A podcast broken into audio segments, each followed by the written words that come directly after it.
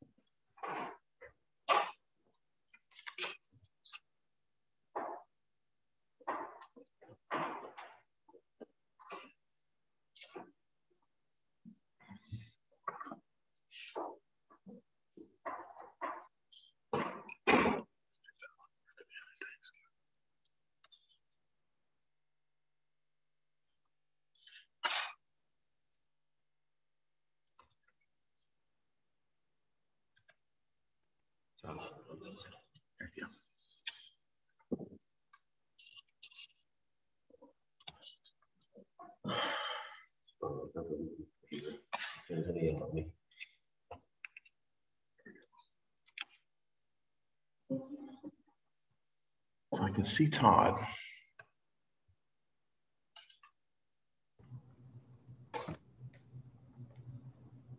Okay, now. Good afternoon. Welcome to this very special Council of American Ambassadors Roundtable with Senator Bill Hagerty. I'm Kathleen Sheehan. I'm the Executive Director at the Council. And just two brief housekeeping notes before we get going. First, that we're going to be recording today's talk so that members of the Council who can't join it live can watch it later.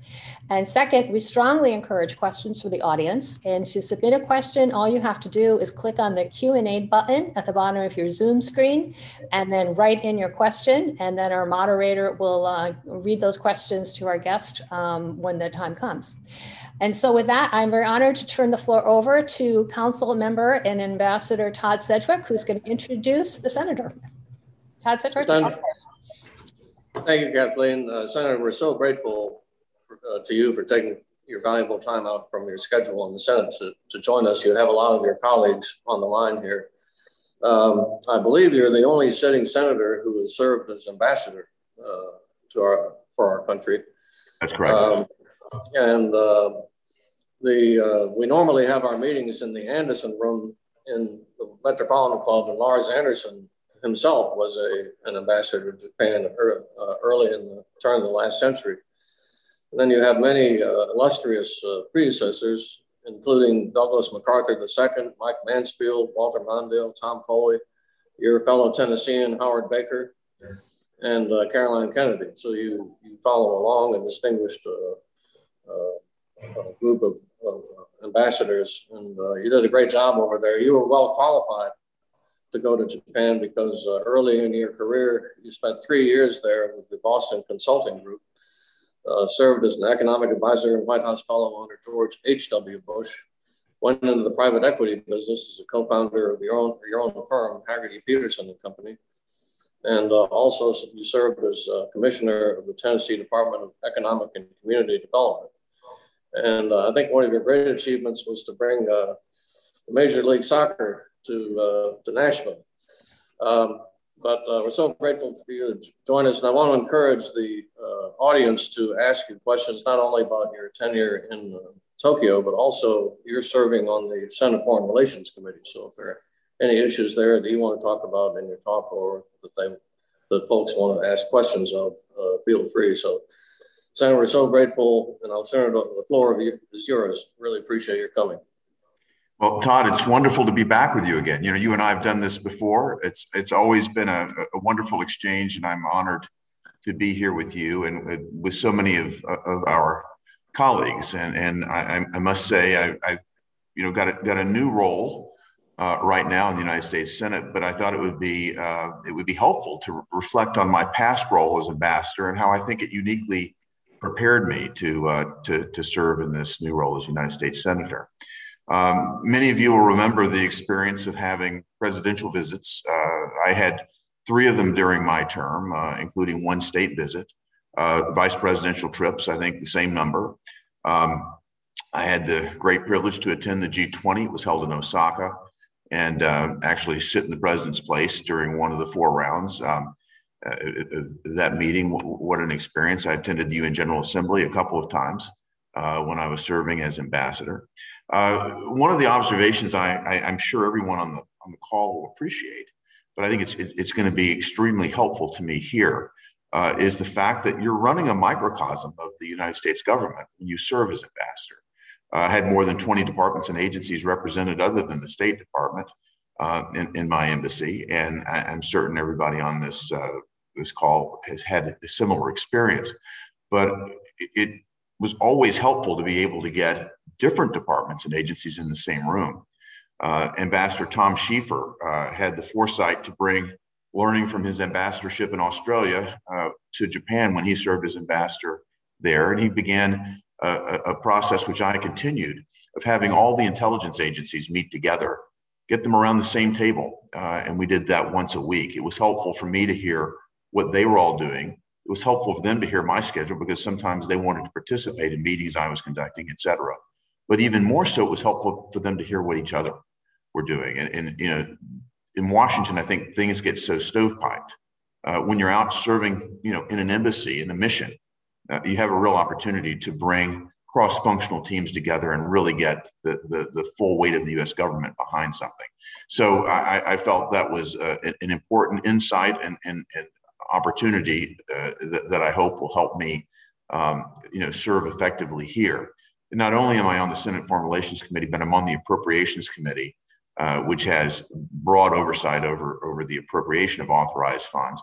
I'm also on the Senate Banking Committee, which probably has the largest jurisdiction of any committee um, in the United States Senate. And having had that experience again of, of running this, you know, this, this smaller microcosm of the United States government, I think is going to inform my my service and my effectiveness. I hope uh, as I as I move forward in this job. Um, if if I also think about some of the things that were quite helpful uh, for me in, in, my role, we had a standing breakfast every month with the Five Eyes. Uh, that means I met with the ambassadors from Canada, uh, New Zealand, Australia, and the UK. Uh, we use that as an opportunity to share information, and uh, you know, I think that sort of collaboration very very helpful when I was out uh, in Japan, we really ramped up uh, our focus on the Indo-Pacific region. And uh, Ambassador Culvahouse, I, I, think, may be on the call. Uh, Ambassador Harris, I, I, think, may be on the call. The, the, you think about the strategic positioning of our ambassadors. Ken Juster was was in India. Ken, Harry, and I were able to get together with Ambassador Branstad and really send a strong message uh, about cooperation and, and support for the Indo Pacific strategy. And we need to continue to foster and support that. I'm in a unique position here now to, to, to speak to that and to continue to support it. The Biden administration has continued to, uh, to support our posture and strengthen it. So I think all of, all of that is, is very, very helpful. Um, the job in Japan is a little bit unique in terms of the military presence that we have there, but I know that many of the ambassadors on this call uh, had that same experience. The, the, the best part of my experience was working with the men and women of our U.S. military. U.S. Forces Japan, based there in, in, in Japan, has more active duty military serving there than any other nation where we have military installations. And so I worked on a very regular basis with Harry Harris when he was uh, head of the Pacific Command, later later to be named the Indo-Pacific Command. Uh, and with Phil Davidson, who uh, is, is, is is I think coming his term is coming to an end right now, but, but very close working relationship with the Indo-Pacific Command, actually a close relationship with U.S. Forces Korea before Harry Harris got there. I worked closely with Vince Brooks, and of course, uh, with our military based in Japan. Everybody here knows their history, but um, after MacArthur uh, came and actually lived in the house that I was privileged to live in, he moved into that house in September of 1945. Uh, but MacArthur rewrote the Japanese Constitution at that point Japan does not have an offensive military capability, and we have a, an important role to protect and defend Japan. But also, if you think about what's happening in that region, you've got North Korea, Russia, and China right there.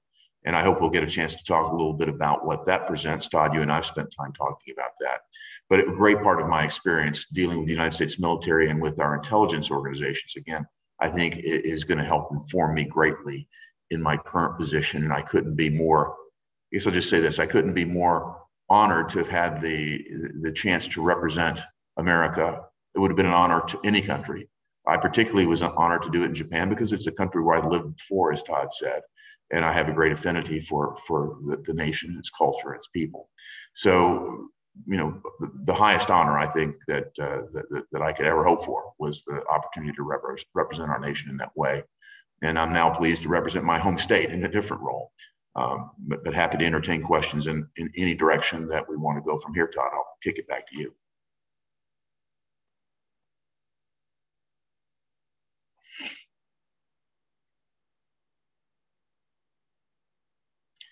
Todd, you're still muted. Oh, yeah.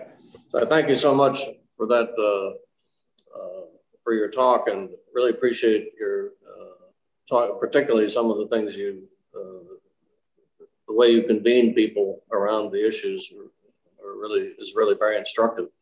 I know we have a lot of pent up uh, demand for questions, so um, I got a question from uh, Jim Blanchard, who's governor of Michigan and our ambassador to Canada he said that when he was in Michigan as governor in the 80s, he led the country in new Japanese manufacturing investment. He was very proud of it and spent a lot of time on that. I, I assume that you got involved in re- the reverse investment as well, trying to attract the United States uh, investment in Japan. In, indeed, Todd, I did. I, I had the the benefit just just a portion of the governor's portfolio, but but but probably a similar background, being a business person. But then I served as commerce secretary in my home state governor or, or ambassador, I should say, and um, spent a lot of time recruiting Japanese foreign direct investment before I ever became ambassador. In fact, uh, by the time I left, I had a four-year tenure. Uh, when I started, Tennessee was in the bottom of all you know all economic metrics. We had high unemployment, you know, low GDP growth, low wage growth, et cetera. By the time I left, we were top in the Southeast on every one of those metrics, and in many cases, tops in the nation. One of the things I was most proud of is that when I left the last year, Tennessee had become the number one state in the nation for foreign direct investment and jobs created through foreign direct investment. And guess what? Japan was 60% of that, meaning more than all the other nations combined. And I presume probably was the only commerce secretary that could deliver a speech in Japanese. And I spent a lot of time focused there. When I got to Japan, uh, I continued that effort. Um, I'll, I'll, share one story, Todd. Um, before I left for Japan, uh, a friend of mine reached out to me and he said, Hey, I just met Takuma Sato, the Japanese driver that was the first Japanese to win the Indy 500. He said, You'll love him. You ought to meet him when you get over to Japan. Well, I did more than that. I asked my econ team when I arrived to, figuratively speaking, take that car apart to figure out who made the, the engine, the tires, the, the, the ball bearings that were in that car and invite the CEOs of every one of those companies to a celebration at, at, at my residence to celebrate Takuma Sato's victory. We did that. I reached out to Honda Motor Company. They sent the Indy car over. We had that, you know, on display in the driveway. My kids love that, by the way. And um, you know, we had the engine on a stand, and we had a great event. Takuma Sato is bilingual, so he was able to speak both Japanese and English. Uh, he did a great job. And at the end, I went before the group and I thanked everyone that had already made an investment in America and encouraged them to do more. And for those that had not, I encouraged them to, to take a hard look. And then we followed up with a calling program to go and visit those companies. And Japan, in, in, in that, that short tenure, the, the, the time of my service, moved from number three to number one in terms of foreign direct investment dollars committed to the United States. We can move the dial as ambassadors. It's possible. And uh, that that I felt was a part of my role, maybe not a part of the explicit charter for the ambassador, but something that I had some experience doing, and it really does make a difference. My argument with the Japanese is very simple: you ought to be making in our market what you sell in our market, and you know it takes out currency risk, it takes out supply chain risk. Uh, it, there, there, are all kinds of good business reasons to do that, and definitely we move the we move the needle. I think uh, during my tenure there. Great. Now we have a lot of uh, well, hang on, we got some questions from the audience that I'm calling up here. Um, question from Ambassador Cutler, who was our ambassador to Saudi Arabia. As a member of our Congress and two important Senate committees, how do you assess the role of Japan's legislature in formulating that country's foreign policies? In other words, how do they how do the roles of those legislatures differ in the United States and Japan? Um, their legislature is very involved in foreign policy formation, as as is ours. Uh, and it's not just a matter of dealing with their equivalent of the White House. Uh, you know, their, their legislative leadership uh, plays a significant role. They tend to play a big role in relations with China and South Korea too. And that was something that I was mindful of as ambassador, uh, working with those leaders uh, to make certain they understood our position and how we needed to cooperate. Uh, but also, they play a very direct and important role in the formation of Japanese foreign policy.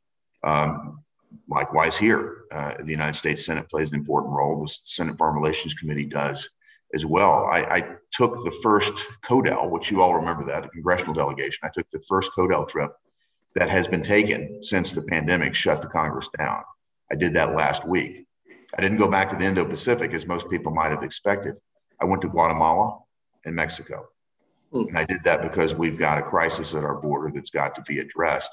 And I met with the president uh, of Guatemala and, and his foreign minister. I met with the foreign minister and the minister of economy in Mexico. And there was an opportunity for me not to go to the border and have a photo op, but actually use the skill set that uh, I developed uh, doing the role that we've all played, um, to use that skill set to try to sit down, understand what the problems are, and try to build a foundation to work toward a solution. Thank you. Uh, here's a question from Ambassador Chorba. Uh, Tim Chorba is the president of the Council of American Ambassadors and uh, was the ambassador to Singapore. Um, if the PRC were to move against the Senkaku Islands, what is the U.S. obligation or position on protecting them? I made that very clear from the moment I arrived there. Uh, that is would be an act against us. That would be we, we have a security treaty. The security treaty would cover that, and we would take action to protect and, and defend Japan and halt that activity. It's a, it's an item of great concern because uh, the, the, the, PRC stepped back during the time I was ambassador, but they've begun to ramp this activity up. It started last year, and they they harass uh, you know fishing vessels in the Senkaku Island region. Uh, it's it's a constant thorn in the side of the Japanese, and you know it's a, it's a very serious issue. The more aggressive step that was taken very recently is the PRC took steps to weaponize those ships. Their Coast Guard is now allowed to be armed. Their Coast Guard is equivalent to, uh, you know, their Navy. Uh, they just, they, it's another misnamed uh, aggressive posture that they take. But uh, this this threat in the Senkaku region is something that we should not overlook at all. And uh, you know, Harry Harris is is on the call. He's dealt with this extensively as well. But uh, the Chinese military aggression in that region uh, is something not to be understated. Uh, over the past couple of decades, the Chinese have increased their military budget eightfold. The number of ships that they have has now exceeded the number of ships that we have in our Navy. Now, I don't want to confuse quantity with quality. They don't have nearly the lethal force that we have, but they're moving in a direction that is extraordinarily aggressive. It's a matter of concern. And if you think about what they've done with these coral reefs, there are about half a dozen islands now that have been created in the South China Sea where they've gone in and crushed coral reefs, poured millions of tons of concrete into the ocean to build military assets. And if I think back to 2015, when you saw President Xi stand in the Rose Garden next to President Obama, Xi said that they had no intention of militarizing those islands. Well, if you haven't, Google Fiery Cross Reef. Uh, Harry Harris had a model of it when he was head of the Pacific Command. Uh, it's a full on military asset. It's weaponized, it's got a giant runway on it, turrets, uh, this is what they're building. And this then supports their fictitious claims to the fictitious territorial claims in the region. And this is along one of the busiest shipping lanes in the in commercial shipping seaways in the world. So it's a matter of grave concern. And uh, you, you raise a good, good question, Ambassador, one that we need to keep our eye on closely. That's the activity of the PRC in that region. Um, thank you. Actually, it's a good segue to the next question, which is from Harry Harris uh, Good. who is our ambassador to South Korea. Could you comment on the Quad and whether Japan would support South Korea becoming a member? And thanks for all you're doing. Yep. Um, Harry, thank you for your service. And I, I, just will share this with the other ambassadors. But uh, Harry came to see me when he was still head of the Pacific Command and, and thinking about becoming ambassador. Uh, he dropped in to visit with me in Tokyo. I remember Harry. We had lunch at the uh, at, over at the American Club, and I remember telling you that you're going to you're to take a major step down in terms of um, the, the, the the, the, amount of protection and the, um, the, the assets that you had under your control, but you did a fantastic job as our ambassador, just like you did uh, running the Pacific Command. Uh, with respect to the Quad, I've been very encouraged. Uh, President Biden's first uh, outreach to other world leaders, he, he did a, um, a, a, virtual meeting with his counterparts in the Quad. And, um, you know, there, there he had, you know, the Prime Minister of, of India, President of uh, Australia, and, and, the Prime Minister of Japan with him. Um, I don't know what the uh, what, what, the ultimate decision would be on the Quad, but I would certainly welcome uh, South Korea's participation and engagement. The more our, the more of our allies that we can bring into the fold, the, the better. Uh, I certainly felt that way when we were building out what became known as the Blue Dot Network. But this is our um, th- this is our countermeasure to China's One Belt One Road initiative. That's that's infrastructure funds. We took the old Overseas Private Investment Corp, changed the name to the Development Finance Corp, took some of the USAID's budget, basically double the size of OPIC. Then we signed up. Uh, we signed a deal with Japan. We did it in you know, the living room of, of the ambassador's residence there when I was serving. Uh, Japan's balance sheet is about seven times the size of old OPIC, so that brought in a lot more capital. Then uh, before before Ambassador Culvahouse got there, uh, we brought the Australians into the fold, and they have a smaller development unit. But again, having more countries involved makes it uh, a lot easier, I think, for for the smaller countries that need our help to reach out and ask for it. They don't want to get caught between the United States and China. But as we have more more countries involved, we have better results. And so um, I love the way you're thinking, Harry, uh, with respect to South Korea. I think we ought to look at it from a military standpoint, from an economic cooperation standpoint, uh, every chance we can to work with our allies in that region because it sends a very strong message to China. Well, thank you, Senator. thank you, Senator. I wonder if you could, uh, since we're on Korea, if you could talk about what role you played uh, in your uh, capacity as ambassador and also what role the United, Japan could play today in uh, dealing with North Korean issue. Well, there's some aspects I can't talk about on this line uh, that we were dealing with uh, with respect to North Korea, but I was very involved in that. Um, and before Harry's arrival, we didn't have an ambassador in South Korea. Uh, so I, I, I, took an early role. In fact, when I was talking with President-elect Trump, uh, I remember laying out data with him. I just had 10 months of data, but that was the uh, from, from, from January to October, the launches and missile tests that had occurred in 2016. The ramp on that was, I mean, there had been more tests occurred in those two months, 10 months, I'm sorry, than it happened in the, I don't know, dozen years prior. So the escalation was was well underway. It was clear that we were going to be facing a big problem with North Korea, and the president was expecting me to be involved in that. That was the nature of our discussion when he decided to send me to Japan. Um, the the situation with North Korea, uh, you know, really ramped up uh, shortly after, or as as I was arriving. I guess it, it was it was the rhetoric was high, got even hotter while I was there. I remember the very first day that I arrived uh, at the embassy. I pulled my team together, uh, knowing that you know many of them probably had voted uh, in, in a different way, or you know wished that they'd been represented for a different administration there. But I brought them all together. I told them that I'm a man of faith, as I am, that I believe that I was there for a reason, and I believe each of them were there for a reason too, and that we are facing unprecedented challenges in, in the area not only from North Korea, but also from China. And that I needed their, I needed them to remember why they joined the State Department, why they come to work for the US government. I needed their very best performance. And I tell you, I, I felt like I got it. Um, some, you know, some people may have taken a little bit longer to, to, to, to, come on board than others, but I really feel like um, the, the, team stepped up to the challenge. And North Korea provided, in an odd way, uh, the opportunity for us to forge an even tighter bond with Japan and Japan could not have been a better ally as we put in place three consecutively stronger sets of economic sanctions to the United Nations Security Council. They were there with us every step of the way. And um, you know the, the, the the effort to deal with North Korea is ongoing. Uh, I, I think the Biden administration is taking a very hard look at that, and I hope that we'll continue to to to, to find ways to keep the situation in check there, and and hopefully make progress. It's a it's a tough it's a tough problem that's been going on for for decades. Uh, dealing with the Kim family, we're in the third generation of them. Harry, you've dealt with this, uh, you know, extensively, but we, we have more work to do, and I hope that we can find ways to continue to be constructive there. Thank you, Senator. Uh, question from Ambassador Cella. Um, to the degree you can speak about it, can you please share your reflections on your interaction with your PRC counterpart? Um, that's very simple. My interaction with the PRC counterpart was zero. I never had any interaction whatsoever, uh, and that was intentional. That was um, the message. that was the message that that I was going to have no interaction with them whatsoever. Another question from uh, Ambassador Blanchard.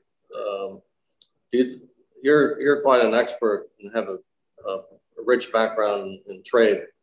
Uh, what do you think about the uh, Trans-Pacific Partnership as a way of countering uh, Chinese dominance in the region? Um, I know that that was uh, articulated as a strategic reason for entry into the TPP. The situation I found myself in, uh, we withdrew from the TPP uh, within a week, I believe, of, of uh, the, the, previous administration coming into office. It was an option that that the Japanese kept pressing me on, come back into the TPP, come back into the TPP. So I went back to the president and asked him under what circumstances he'd be willing to entertain that. Uh, he told me we needed to change some of the rules of origin uh, so that the TPP didn't become a vacuum to actually move more, particularly automotive production, into Southeast Asia. He wanted to see that, that directionally coming back toward America. I went back to uh, then Chief Cabinet Secretary Suga, he's now the Prime Minister, and told him that would that that we would need to be having conversations in that direction uh, to, to see the, the window open to come back in. And he told me something that's not surprising. Um, there were 11 other nations beside ourselves in, in, in that agreement. Um, and, and Suga said that you need to imagine this like you would a piece of finely blown crystal. And if I begin to torque it or change it, even slightly, it's going to shatter. I've got everybody to the threshold now, and I'm not going to be able to go back and renegotiate uh, any major terms of the agreement. And I said, this is precisely why the president doesn't like multi multilateral agreements because of the lack of flexibility. And um, you know that's that that's where we were. So then we began to proceed on a free trade agreement uh, that was a bilateral agreement. From the United States perspective, from from an economic perspective, um, we already had trade agreements with half a dozen of the nations that were in the TPP.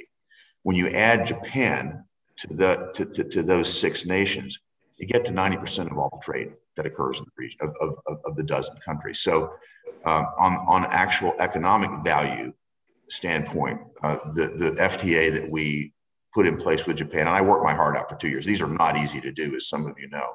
Um, I was very involved in trying to create the circumstances for it to happen. Um, I think Ambassador Lighthizer would tell you that I was uniquely involved in the negotiation process. I think rarely does the USTR get very involved with the local mission, but uh, I, I, was very involved with that process with them. And in fact, went back even after I finished my term as ambassador. I went back for the for the signing with uh, Prime Minister Abe and with the president and, and, and Lighthizer because I'd had such a such a role there, and I was so pleased to see that done. There's more we can do uh, with Japan on trade, but I had a unique experience of, of, of working sort of from from beginning to end on a, on a bilateral FTA, and I hope that will inform my, my work here in Washington now. Thank you, Senator. We, there are growing tensions between the United States and China over Taiwan. And I wonder if you could talk about the role uh, Japan could play in uh, dealing with those uh, issues. I, I, think Japan can play a very significant role. Uh, I was encouraged to see Prime Minister Suga. He again, he was the first uh, for, foreign head of state that uh, President Biden uh, met with in person, just as Prime Minister Abe was the first one that former President Trump met with in person. I think that underscores the significance of the relationship and the and, and the, the fact that that relationship for the United States is extraordinarily important in that region. Uh, Japan can play a very significant role. It does play a significant strategic role and in, in the joint statement, and you know how painful these are to get out, but in the joint statement, I saw a, a, forward movement, a more forward-leaning position than I've ever seen from Japan in terms of talking about Taiwan and the need to, to work with us to protect Taiwan. Japan is extraordinarily concerned about what might happen there. We should all be concerned about what might happen there. And I feel like, uh, you know, anytime there's a new administration, uh, you should be expected and prepared to be tested. And China is, you know, already testing us in a number of ways. Uh, we need to be strong with respect to Taiwan. We need to be clear in our messaging on that. And we need to have our allies like Japan at our side to send a very clear message to China that we're not going to tolerate, um, you know, th- their aggressions toward Taiwan. Mm-hmm. Thank you. Uh, another question from Ambassador Sella. Any, any reflections on the possibility of Japan becoming the sixth eye? You know, that's, uh, that's a conversation that um, I think we should, I, I've, opened that conversation with the Japan side. They would love to see that happen themselves. Japan's got work to do, though, in terms of how they, um, I'm trying to think of what I can say here. Um, there are a lot of requirements to be uh, a member of the Five Eyes in terms of how intelligence is transmitted and protected. And there's a high standard there, and there's work to do um, to, to make certain that that uh, Japan would operate at the same high standard that uh, we do with our, our current Five Eyes for them to become a sixth eye. But I think there's a real desire, a real appetite on their side to do that. And from my perspective, uh, given their strategic location and, and, and the, the, the dependence that we have on them in such a vital region, I would love to see them move in that direction. Thank you. Um, you know, we were talking about trade before, and the recently appointed Japanese ambassador Tomita has said our economies have never been closer, and Japan is the world's largest investor in the U.S. He says, uh, as a member of the Senate's uh, Banking and Foreign Relations Committee, I think you mentioned the banking was maybe the most significant uh, committee in, in, Congress. How do you how do you see strengthening those trends? Well, I also uh, always remind the Japanese that America is the number one investor in Japan too. So I, I want to see you know continued cross-border investment that brings our economies closer together. And I do believe that our economic security and our national security are very closely linked. So to the extent we can continue to strengthen our economic ties with Japan, that's net positive uh, for all of our interests. And if you look at the commitments that uh, Japanese companies have made, I'll just take Toyota because I spent a lot of time with Akio Toyoda, you know, trying to get to this place. But they've already committed thirteen and a half billion dollars. I think the number is going to be at fifteen billion very soon of, of investment here in the United States. They've got to do that. I mean, from from a, a business strategy standpoint, I think that it's imperative. Uh, this is the largest market for so many companies, particularly Japanese companies um, they should be, again, building what they sell here. And so I want to continue to, to further that investment. Um, we've been very fortunate in my home state uh, to have that investment be so successful. Uh, but I see the benefits of that. And, you know, we've got over 50,000 Tennesseans that are directly employed by companies that are headquartered in Japan. So I think that's a that that's a positive relationship and, and one that we should continue to see move forward because Japan's got demographic problems of its own as well. Uh, they don't have the workforce to continue to expand domestically. And I think the United States can be a, you know, a great partner in that regard. Again, you, you know, I, I, mentioned I'm very, focused on getting jobs, uh, you know, to America, every job that we possibly can. But to the extent that we don't, uh, I would certainly like to see those jobs, uh, you know, in this hemisphere and in my meetings with you know leaders in Mexico and Guatemala, we talked about the reshoring that's happening from China. Japan is aggressively trying to get its companies to reshore from China. They're even incentivizing companies, Japanese companies that don't move back to Japan. They're incentivizing their movement to other countries. And I think that the leadership in, in, in both, you know, the, the economy minister in Mexico was uh, surprised to hear that, but encouraged. Uh, certainly, the president of Guatemala was encouraged. So these are areas again where we can work with with our allies in this hemisphere um, as Japanese companies, you know, reposition their supply chains. Uh, again, the, the, the threat of China being something we're all very familiar with, but that threat is having a very real impact on companies and how they think about their supply chains. And given the disruption that we've seen over the past year plus, a lot of companies are rethinking their, their locations right now. Well, you're talking about a lot of American jobs. Indeed. Indeed. I think it have a very positive effect. Um, the, the ambassador Tomita also mentioned environment and climate change and space exploration as areas of common interest mm-hmm. and cooperation. Do you have any comments on that?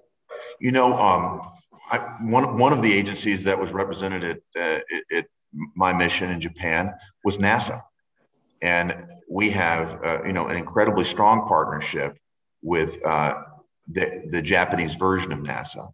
Uh, you know they are they they are going to be great partners in, in space exploration. I'm encouraged by what we might do there. Uh, I think likewise with respect to climate, uh, Japan has the best clean coal technology in the world.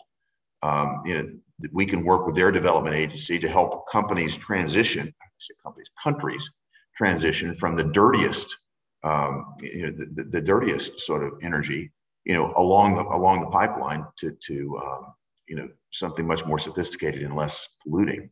Uh, we need to not be theological about this and try to force them all the way, you know, force these developing countries to, you know, 100% renewables right away. Uh, we need to think about that evolution in a, in a rational manner. But Japan can be a great partner in that regard too, as, as we think about uh, lowering emission levels overall. Um, I think there's plenty of there, there's plenty of great opportunity there for for our two nations to cooperate.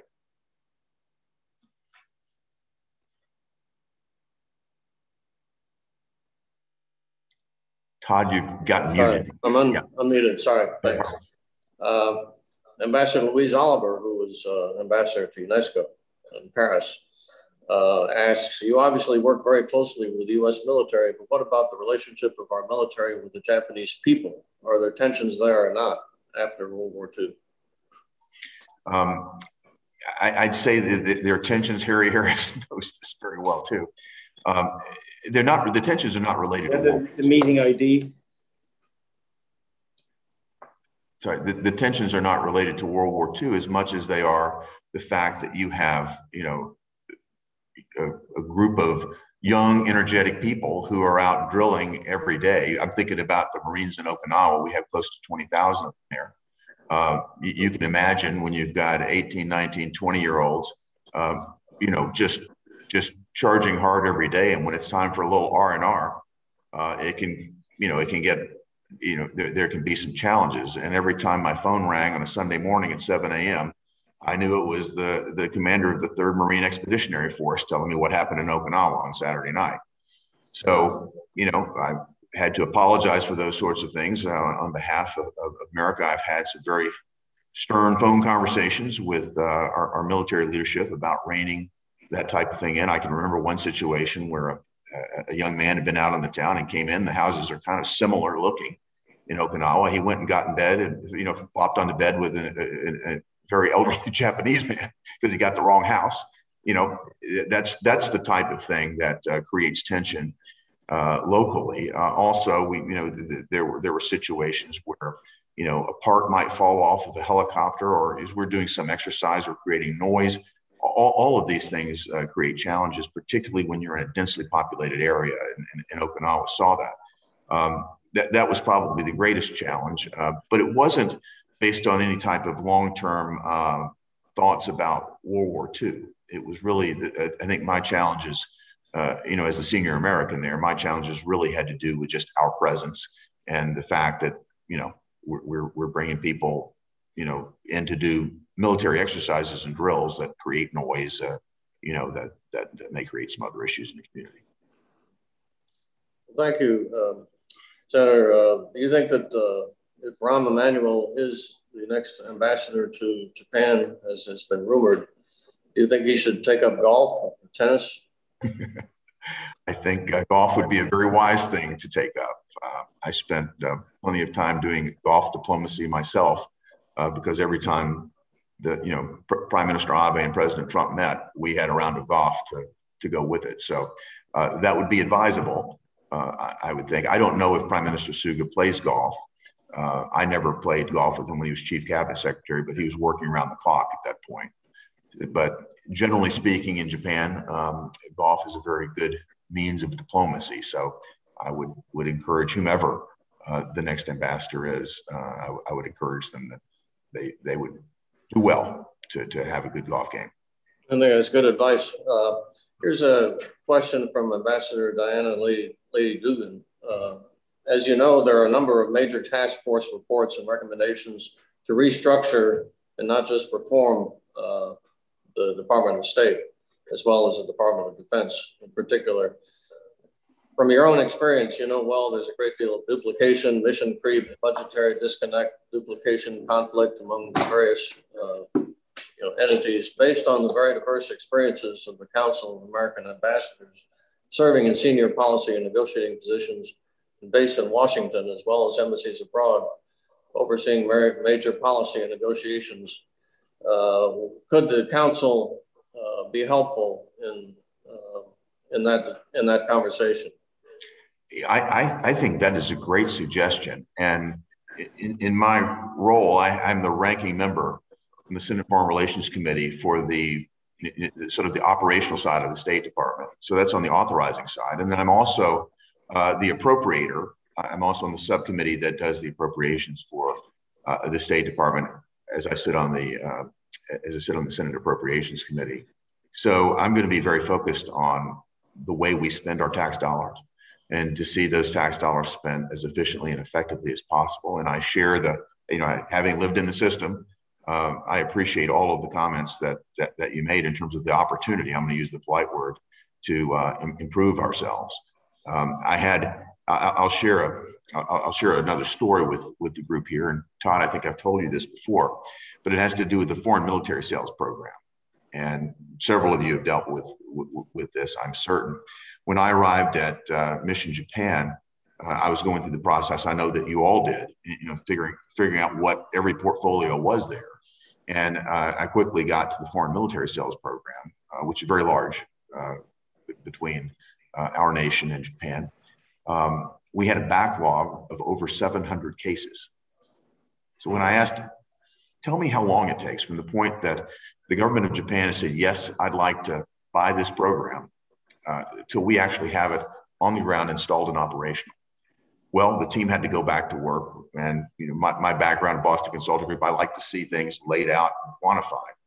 And when we got to the bottom of it, the range was between five and a half and seven years from start to finish. The majority of that time was paperwork and bureaucracy. That's not going to surprise anybody on this call. The majority of that time was paperwork and, and bureaucracy. So I reached out to uh, a, friend, David Petraeus, and I asked him, I said, look, I know you've had to, you know, deal with challenges like this.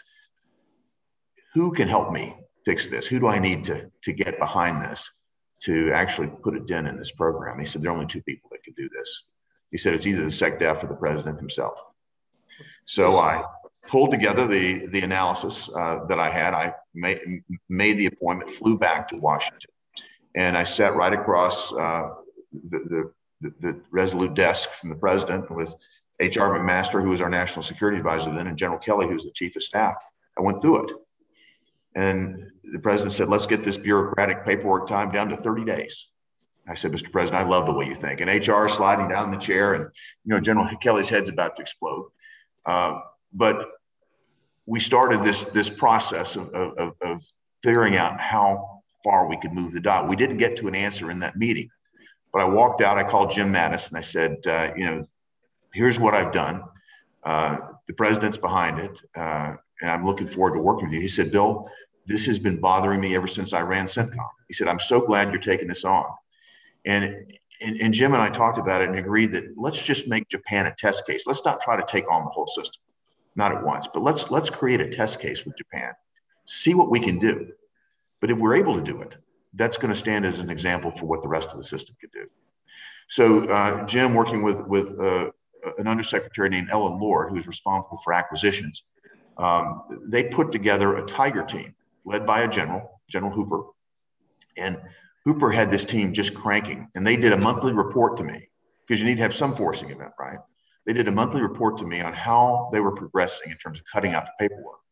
Uh, there were there, the Department of Defense is not the only area though that plays a role here. State Department plays a role, Commerce Department, and the Hill. So I met with the folks that ran the division in State Department that that that, that touches this, and made it very clear, and and you know we we conveyed this very clearly through the State Department what needed to be done.